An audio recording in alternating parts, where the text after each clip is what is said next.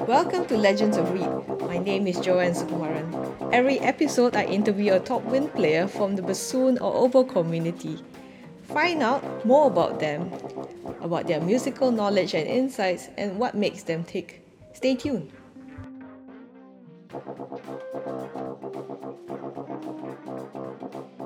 So, hello everyone, and welcome to episode two of Legends of Reed. Today, I have a very distinguished guest, uh, Ole Kristian Dahl, who is professor in bassoon in Musikhochschule Mannheim. Um, he's the guest principal in famous orchestras and ensembles. So uh, I'd just like to let you know that I'm actually on location in Ubud in Bali, which just had a very long day of uh, photo shoots. So I hope I don't sound delirious because I've been on the bicycle and the motorbike and we've been shooting in the jungles and the paddy fields. But very warm welcome to Ula. How are you today? Thank you very much, Joanne. Yeah, Very nice yeah. to meet you. And uh, yeah, your day in Bali is uh, certainly more exciting than my day teaching in the Hochschule. But uh, no, it's very nice to see the students again. Of course, long day of teaching also, but uh, less palms and no fancy drinks so far. so, what have you been up to uh, recently? I read that you've been uh, giving master classes uh, in Lyon and uh, Brussels. Is that right? That's true. I had a very nice um, invitation from Luc from, who was the bassoon teacher in Brussels. And he's actually retiring uh, this year, and he asked his students whom they would like to invite for a masterclass. And he was kind enough to finance this himself and make it as a goodbye present for the students, which I thought was very nice. Um, and of course, you can't say no to that. Uh, I tried to arrange it, and we had a very nice time in Brussels. I said I'd love to come and teach your students, uh, but on one condition um, that I can take you out for dinner at your favorite restaurant in Brussels, because I actually had never met Luc Loubry before. So it was a, a very special occasion. We had a wonderful meal, fantastic talk. He's an amazing guy with a long, long career behind him. So uh, yeah, that was uh, two great days in Brussels. Then I went to Lyon afterwards to teach the great class in Lyon for my very good friend Carlo Colombo. And yeah, I had quite a bit of good food there too, surprisingly enough. But it was very refreshing times. Um, it's also a special bond to Carlo Colombo and Lyon because he also studied with Roger Birnstingl, uh, my old teacher from Geneva. So we have a yeah, we have a lot of links and a lot of common things we teach actually. Yeah, I, I, I understand from our last conversation that you actually like to uh, eat, right? So, what's your favorite food? Do you have one, Una? Well, to be very honest, my absolute favorite food is foie gras, actually. And uh, I mean, one really shouldn't eat that too often, and it is made in the most horrid way. But I don't know, that uh, hits my soft spot very much. So if I can have a foie gras and a glass of uh, sauterne, this kind of sweet wine, I'm, yeah, doesn't get any better. Okay, but you you don't eat any seafood, right? Is that right? Yeah, that's the pathetic part of being in a Norwegian that doesn't eat uh, seafood. It's like a Dutch person who doesn't eat cheese, isn't it? So it's um, no. Embarrassingly enough, I don't eat seafood. I'm trying to grow up, um, and I can slowly eat a little bit of tuna and maybe a little bit of cod, but any kind of shellfish or crabs or prawns, no. Ah, okay. Bit- Oh, that's a pity, but maybe we can uh, convince you to come to the dark side of the food spectrum. so yeah, I know that you're a huge Star Wars fan, right? Um, can you Mhm. explain your fascination with Star Wars? Did you watch the the latest release? Uh, you know, the Han Solo one. no, that's actually a very bitter thing because I was teaching all day instead of being in the movies. Oh, Germany, Okay. they also have uh, Star Wars in German. Uh, I, I don't know if Ich heiße Han Solo is uh, too exciting. I'd, I'd prefer to see it in English, really. But no, the fascination came very early. I mean, it was a absolutely mind-opening uh, thing with these movies. You know, this whole sci-fi stuff. When you're a little kid, then yeah, this thing's hit the screen. And I, of course, I love the the whole balance of uh, you know the masters, the Jedi's, the the school, the discipline, the Padawans, the whole thing. And I mean, if you transfer that into teaching, there are so many similarities. Uh, not necessarily the good and evil part of it, but um, there's a lot of respect and how you pass on knowledge and stuff like that. And I remember very well also my time with Birnstingl, uh, a very Yoda-esque experience. Although uh, Roger is slightly more fit than uh, Yoda, absolutely. Um, and it was a very special time for me. I mean, he was already up in his years, but incredibly clear head with an amazing amount of uh, experience, and he was kind enough to share this, and uh, it was a very important time for me.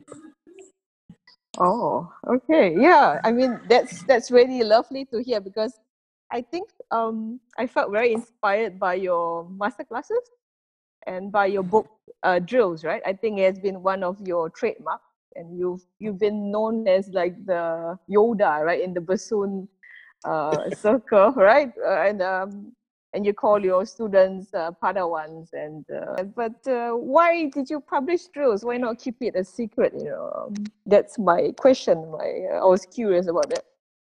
Yeah. No, actually, a lot of people have asked me why. Why do you want to share this? And uh, yeah, why not? I mean, I think that's a very modern thing to do these days. Um, we do have a lot of knowledge that has come up in later years, and, and the will and the need to, to, share it, I think, is very different. I mean, in the old days, if you belonged to a school, you had like uh, your armor and your, your flag, and you only belonged to the school. And if you took a lesson with somebody else, you would get in terrible trouble. And I think today, I mean, the market is so difficult that we are actually sharing a lot more, and we're also doing exchange as teachers in other schools. Um, and we just have to be very happy if everybody gets a job these days. So um, with drills, um, it was a gathering process because I had a lot of exercises, I had a lot of information um, that needed to be organized. And I, I, had a lot of these exercises that I did myself because I, I didn't really find them in my studies and I wanted these kind of tools. Um, and I was an orchestral player at that time and I wanted to stay in shape and get better. So uh, I had the chance to sort of teach myself a little bit in the beginning in Malaysia when I started because, well, it was kind of far to go to Dag, to Hanover. Wasn't really around the corner. Um, so I was teaching myself a bit. And then when I came to Danish radio in Copenhagen, I had this great guys, both Audun and Frederick, uh, Audun Halvorsen and Frederick Ekdahl, taking lessons. And I had the chance to sort of try all these things out on these rather uh, talented test bunnies, if we can call them that. So, I mean, in that sense, I got a lot of confidence saying, okay, this seems to work actually. So maybe I could try and organize it and uh, put it into a system. And Caitlin was, Caitlin Cameron is an incredibly organized person and she really made this system, uh, you know, work in the sense that it was uh, understandable for people to take it, that it wasn't too overwhelming and that it had like a natural pro- uh, progress process. So it was a very um, good thing to do and the system is used and it works and yeah i'm very pleased um, that we made this book and now we're planning uh, drills 2.0 with a lot of new things also so that's exciting ah so will it be published soon drills 2.0 not soon but soonish um, things take time and since um, drills the first book is very much to the point and sort of quite sort of uh, how to say like a bouillon or a consommé. It's reduced, and people need to really think what's written. And so I, we don't want to, you know, do something too fast and too hasty with number two. But I can tell you a few of the things that will be in that book will be there will be a whole chapter about how to achieve form and how to build form stamina in this, just like more or less like an athlete uh, in that sense. Um, there will also be a big chapter about fingerings, how to use fingerings for different things and to standardize your fingerings. And there will be a lot of very nice tricks for bassoons. Uh, we've collected quite a few things, a lot from my experience, but also a little bit from Carlo uh, Colombo also. And so we have some incredibly nice nice fake fingerings for soft playing, for high playing, all these kind of things. So, and there will actually be a big chapter called the behavior in orchestra, which is of course an incredibly dangerous topic, and I'm sure I will be getting a lot of pepper for that, but somebody has to do it. So I, I, I find it very important to try and inform students who are going into trials and you know about the landmines. Yeah, so you were talking about the landmines, you no, in the industry, like you know, mm. um, in this recent year we had so much um, debate and the heated the discussions, you know, about the women's rights, you know, the Me Too movement. Absolutely. Mm. Yeah, and then I feel as a female artist and, and being independent, that somehow, yeah, you know, sometimes I have to deal with a lot of agents. And sometimes the agents are rather dodgy. That you have some advice for this kind of situation, you know. Yeah, I mean, uh, first of all, I have to say I, I'm very happy that this whole Me Too business actually has come up and actually created a new level of understanding that one says, well, you know, it's not okay to be dodgy. Absolutely not. And I mean, uh, not in any sense. And that's uh, especially also for us teachers. I mean, we are so in such close proximity with the students also. And I mean, for me personally, I find it very important to have the classes open. All my all my classes are open, so people can listen and stuff like that. I think that's absolutely natural. So what I would do in in your case is I would surf a little bit on this wave and you know let this motion from me to strengthen your back, actually to say, well, that's not okay and stuff like this, and uh, you know rather say no to something that's uh, is a little dodgy instead of thinking well that will be a nice uh, gig or something like that. Just have to you know cope with this uh, slimy person or something. That's i wouldn't do that. I mean one has one has enough understanding for the whole situation now i think. yeah i think it's pretty clear no? Yeah yeah. Absolutely. Yeah. Since our last conversation, I was thinking a lot about our our um, performance as very being very similar to an athlete. So, do you have any? Exactly. Yeah. yeah. Do you have any pre-performance routine? Like, what goes on in your head before you go on stage? You know, like, what do you think in your head? There are many things. Yeah, but that's it's a. I think it's very individual for many people. But I mean, I think what what I typically do is to actually brush the dust of all the particular things I need from an academic point of view. You check your breathing, you check your pressure, you check your tongue, you do all these things. But um, that's just like brushing off the tools uh, and getting ready. But more importantly, you try to sort of live yourself into the music, even though if it's not your cup of tea of music, that you really try to go into that world and make it as genuine and real as possible. It's our obligations, also what we do for a living, and uh, I think it's very important to try and dive into the into the heat of the composer and what they went through when they wrote this kind of music. I mean, just a few days ago we played Bruckner 7. We have hardly anything to play, but it's beautiful music. And you have to dive into it and, and be part of that ride, what the concert can be. So I think that's um, there's a very strong devotion to music in general that I want to do. When you want to serve the composer, to serve the setting, serve the the orchestra or the chamber ensemble. Or I think that's a very good approach. There is no such thing as bad music in the sense when we're performing. Yeah, definitely the the idea of uh, being of service, no, to the composer or to the audience helps take mm. the pressure off the situation, no. Absolutely, absolutely, and I think uh, that was a very clear thing from the times in Cologne Radio, thirteen years of live playing on radio. Sure, there's always an element of, of perfection that you are supposed to achieve but it's also very dangerous to let uh, the need of perfection take away your creativity.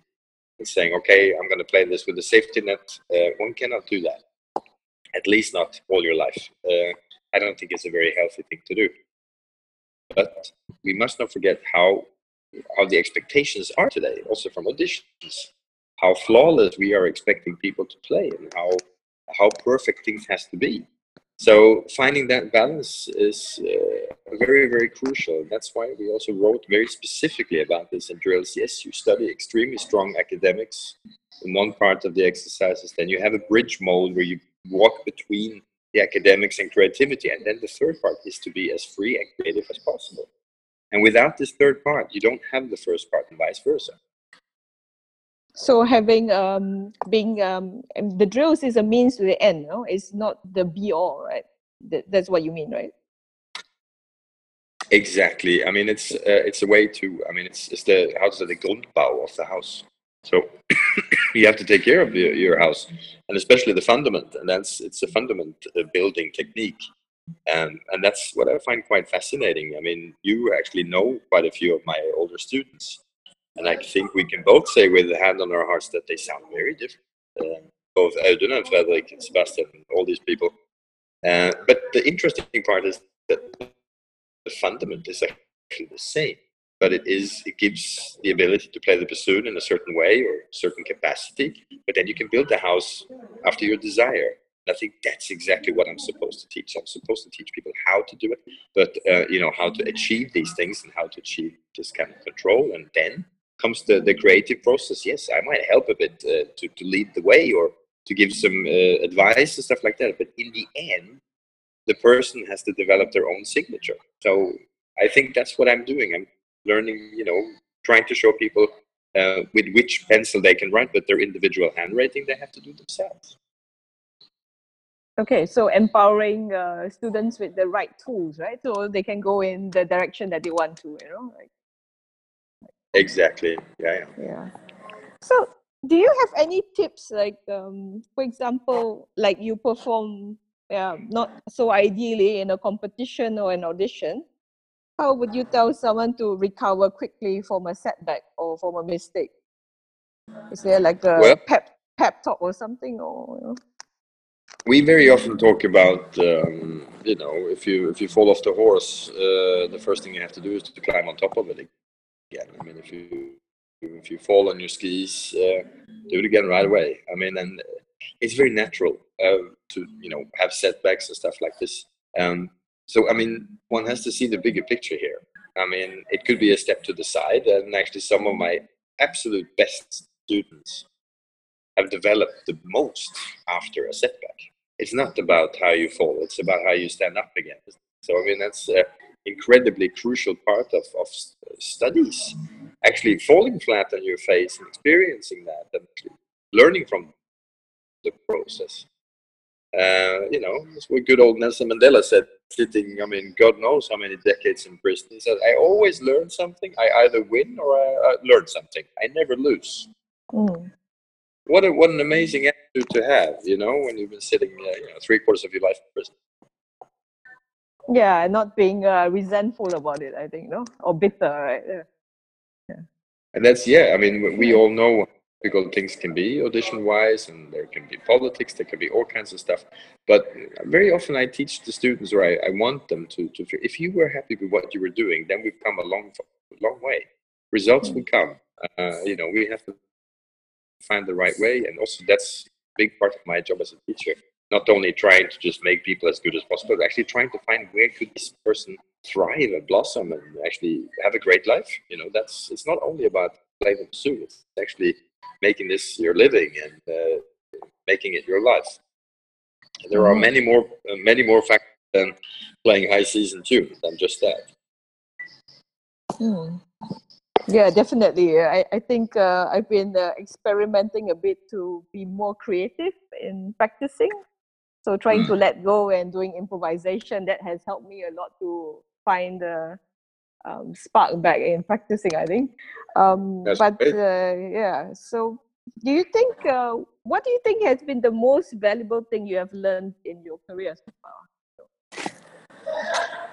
the most important thing I've learned in my career is definitely uh, that one has to treat music with respect and love. There is no other way to it. Um, and fortunately, I'm, I, I do love music. I love any kind of music. I really do. But I think that's um, like I said a bit. If you if you play a concert or something, diving into that world, into that setting, into that galaxy, or whatever the star system may be, that's the obligation we have as musicians. Let's go to the core and find out what you know. What is it that Bruckner wants? What is it that Bach wants? You know, this particular setting. And mm-hmm. that's the big thing you can learn, I think, also. So mm-hmm. there is uh, amazing amounts of music out there, and you can learn so much from so many different people. And that's um, and it, you know, not all of them are perfect musicians at all, or they're perfect instrumentalists, or not at all. But you learn and you try, dive into their world and pick up all the stuff that you can. So it's a uh, never-ending study trip, studying or playing, being a musician. You should yeah. never go on the empty part of the tank. You can always refill it, but not only with the, uh, you know, your classical petroleum, but also jazz, uh, everything else that you know would actually expand your horizon. Just like you said, Are you're improvising to do things to you know, expand your horizon and find other parts of your playing? Totally important. Absolutely. So, Ula, then uh, do you enjoy listening to other genres? Do you have any guilty pleasures? Or do you mind telling Oh, I, all kinds of stuff. That, like, now, the latest thing I downloaded was Jaco Pastorius, a great bass player who passed away way too soon. Um, the second last thing I put down was Tommy Dorsey, amazing trombone, jazz trombonist that actually taught Frank Sinatra how to sing. How about it? Yeah. Oh. Um, yeah, and then I have uh, Oedipus Rex, I think, uh, recording. I love that piece. Uh, yes, it's very mixed. Absolutely very mixed. Um, so I think that's incredibly important. I mean, we have all kinds of genres that we're playing, and you should, uh, you know, find out what the other guys are doing. For sure. Yeah, definitely, you know, just not stay in our little cave, right? Yeah. So, No. yeah. So, talking about um, uh, the, the arts and the orchestras, you know, there's so many budget cuts. Do you think there is an alternative career path outside the orchestra path? What do you think? Yeah, as a, as a bassoonist, uh, being an orchestra musician is, is very rewarding because yeah, we have we have a lot of repertoire. Uh, that's kind of our era, but you know, of course, there's teaching, there's uh, there's education, there is all of course there's sound, there's chamber music, all kinds of things. I think, but especially purely soloistically, of course, we have a certain amount of repertoire. Um, but I mean, I find it very, very brave to to go full on with the soloistic stuff. It's not really my personal cup of tea. I'm definitely more of an orchestral bassoonist and a, a teacher in that sense. Uh, but I have to say, I, I enjoy immensely that some of my students, like Sebastian, are now pursuing much more soloistic career in this and playing a lot of very important uh, pieces, but also having written pieces written especially for them and for our instrument. There's definitely more things to do than orchestra, but um, I have been a very A4 standard, um, typical orchestral uh, bassoonist all my life. Uh, so that's that's for me. That's how I sort of define my existence. But uh, there is many, many, many other ways to do it that incorporates bassoon for sure. Yeah, I mean, um, as a student, did you were you practicing like six to eight hours, or how were you like as a student? We know so much about you as a as a pedagogue, as a professor, but do you mind Yeah. telling us about your student days? Yeah. Yeah, I was. Uh, yeah, I was definitely more in the six to eight hours uh, a day, but I wouldn't call it studying because I really didn't know what I was doing. So I mean, I was. I think I played a lot, but I didn't really study, um, Okay. and I didn't really what for what. But uh, yeah, I just had a you know an incredible appetite for for playing and you know having fun with this. And I, I was very fortunate. I had very structured teachers um, from the beginning. Robert Rønnes was the Stavanger, and he was very serious, which was a very good thing when you're a, you know, blonde uh, Norwegian boy uh, with all kinds of other interests. Also, so I mean, the, the bassoon stuff was very serious with him. Then I managed to sort of stay on track a little bit, but I wasted a lot of time, um, and that's also maybe maybe also one reason why these exercise and drills and all this stuff came as a necessity later, because I, actually wanted to structure my own practice. So uh, so there, I had some years in Norway, and then I studied in Geneva with Roger, which was super, um, especially from an orchestral point of view, because he had this amazing experience from LSO with all the big famous conductors, and he also, that's also an important point, was willing to share the most intimate uh, conversations or, or critique or, or points from these amazing conductors to him as a principal of the LSO. Um, and this was so intimate to, to know these details. What you know Bernstein said, what, what said, what Boulez and, and Abbado, all these amazing guys that we have, you know, CDs and records from our MP3s or God knows what, but you know, you know what I mean? These are amazing persons said very specific things about certain solos. He was there, he played them, and he shared. So that kind of I would really call that some kind of Jedi legacy that he really passed that knowledge on, and I cherish that information this day. And I mean, the way I play certain orchestral excerpts are so influenced from Roger's teaching and Roger's ideas, which was also then influenced from these great conductors. So mm-hmm. time in Geneva was very rewarding. And then I, I got the place in Hanover with Dag Jensen. It was very nice to, uh, of course, get the place there. I never seen so many students in our audition before. We were like 35, and I had to warm up in the bathroom. I remember, which was uh, very uh, quite a thing. But I got the spot, and I started working with Dag, and that was very. He was relatively new as a professor then, um, and it was a great time. He was an amazing bassoonist, and there was a lot to learn, of course. And it was also a very clear um, path to the German market and German style of bassoon playing, I would say. But at that time, I already had the job in Malaysia, and I went there, so I was sort of going back and forth. Not ideal for studies. Got a lot of air miles, uh, but um, I needed the experience also in Malaysia. It was very nice. Um, and after Malaysia, I went to the Danish radio as principal, uh, which was a great Scandinavian orchestra. Uh, learned a lot of repertoire, and I had to play a lot of stuff. Um, and was exciting to be back home in Scandinavia. But there was this great job in Cologne that Dag also said, "Why don't you try this job, uh, WDR?" Um, and I did, and I got the job. I was very surprised. But then there was also a very important point in my life where, yeah, I was surrounded by all these great students down in Germany, and I thought, good God, uh, what to do? And then I decided, well, I'm not going to try and be anything else that I'm than I am. So I'll try and play as 100% Ola as possible. And if they like it, that's great. And if they don't, well, at least I was myself. And I thought that was a very important step. And then, yeah, that actually worked out. Um, and then I tried to stay more or less in that path a little bit that you can actually believe uh, in your own thing. It's a good thing. Mm. So staying staying true to yourself, to you, who you really are, right? No, not uh, yeah. Well, I, I say yeah. this to the students for the yeah for the for the auditions. Yeah, the, the further you come into the audition, the further you come to the end, the more personal you can allow yourself to be, and uh, you know show more because we are looking for the musician behind the instrument, and that's uh, I think that's a very important thing. I mean, sich zu verstellen, we say in if you try to be something else that you are, it will go south uh, at some point. I find. Hmm. Oh, that's great because that's the answer to my next question, which is how can one stand out uh, in a sea of many fine musicians? I think you just answered it. You maintain such a highly motivated and successful bassoon class.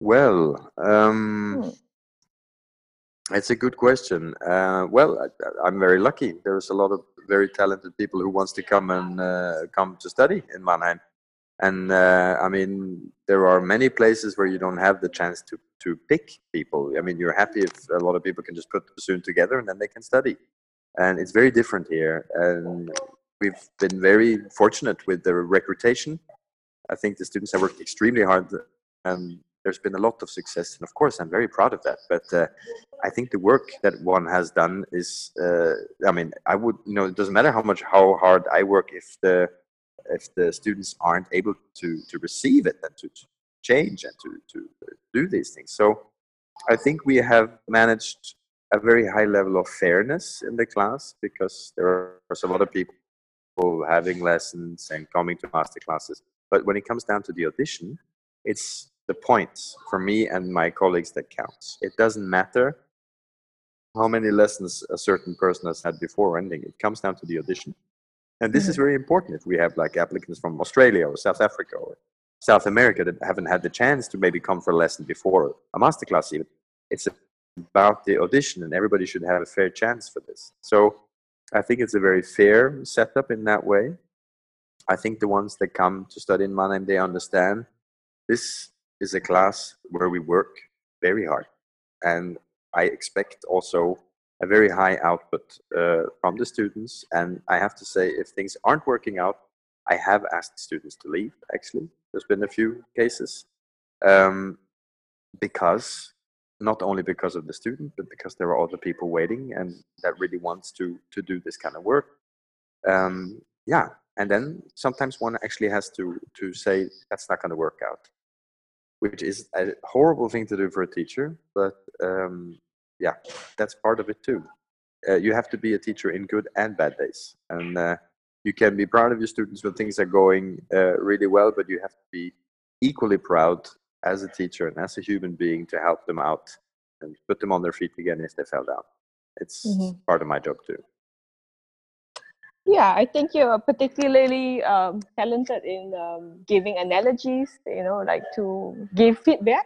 Yeah, I think uh, you give feedback in a very um, acceptable manner that the student does not feel offended or too hurt, right, in the moment, right? And yeah, they get maybe the, that's the a bit of a Scandinavian yeah. approach. Yeah, we uh, Scandinavians are generally relatively polite, but I mean, if, um, I think it's very very important for me as a teacher. If the teacher points out a wound or actually slices something open and says, "This you really can't do," it's very very important to also provide the remedy and provide the, the antibiotics or the, the band-aid and saying don't worry okay you have a wound there that hurts but take this practice like this and do this and then things will be better and for me there's always a very very strong ethic in moving a student any student from a to b no matter how far a is from b but every lesson has to move in some direction. And i want every student to come out of a lesson feeling okay i've moved a certain direction. And i think that's very psychologically very very important. Hmm. so it comes from the scandinavian uh, culture and uh, equality no i think that's it right a little bit yeah but i mean i have yeah. to say i do I, I do enjoy the the german directiveness and then we're actually allowed to say in germany no do it like this which you don't say in scandinavia so i mean um, I think the, the, the efficiency of the German language and the efficiency of the respect one has for arts in general in this country, and that we have 20 or 22 Hochschulen where you can study bassoon in this country, which is absolutely incredible. Um, that there is such a variety, and we are actually we have something to say, and we are supported in what we do. We have great equipment. We have, yeah, like I told you, we in Mannheim we have four contrabassoons. Uh, we have, you know, quadruple reed machines and several instruments that people can have several uh, instruments that people can have for rental instruments or for trials it's an absolutely amazing thing to have so we we are extremely fortunate as german professors in this sense absolutely mm. Mm.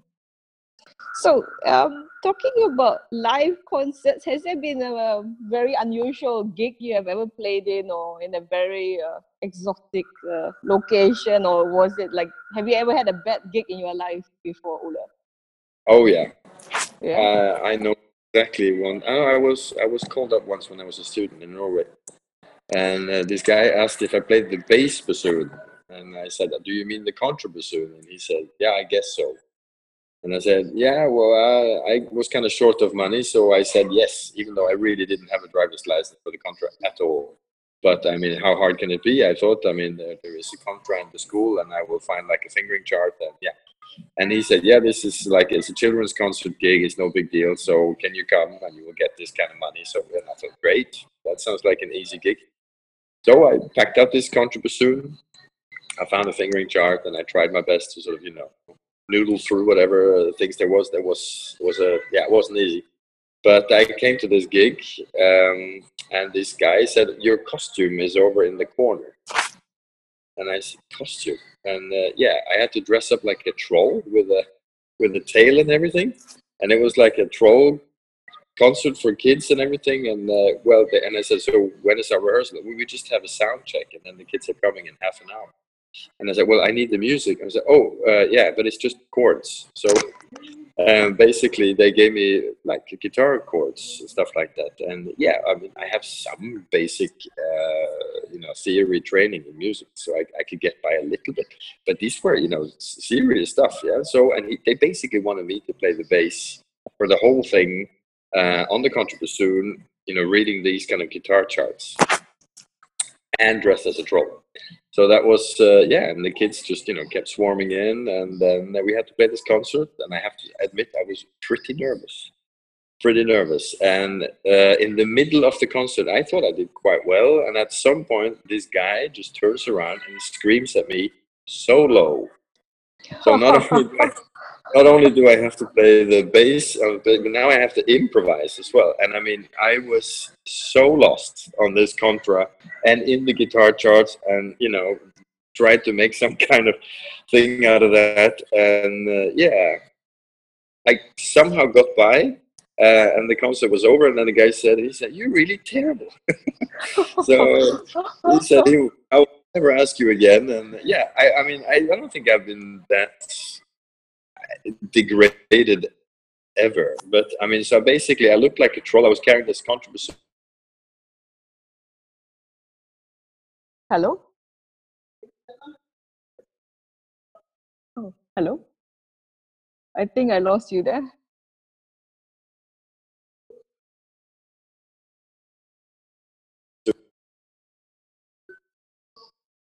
Can you hear me now? Sorry, I, Ah, I, dropped lost, out a I, bit. I, yeah, I lost you for a bit. Yeah.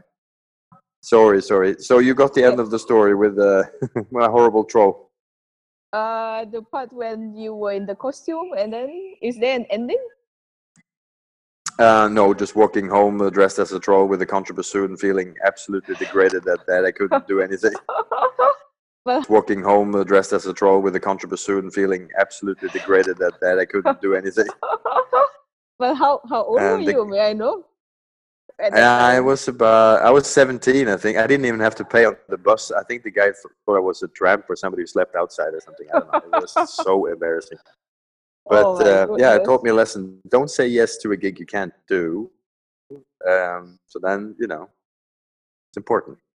Yeah, yeah. But thanks for sharing that anecdote, and uh, yeah, thank you very much for your time and sure. your and your insight. I, I I hope that our paths cross again, you know, in the near future. Yeah. I hope so too. Yeah. Thank you, Olaf. Yeah. Big pleasure, Joanne. Okay. So good night from Bali.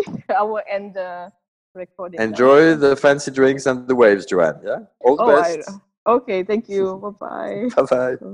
Bye.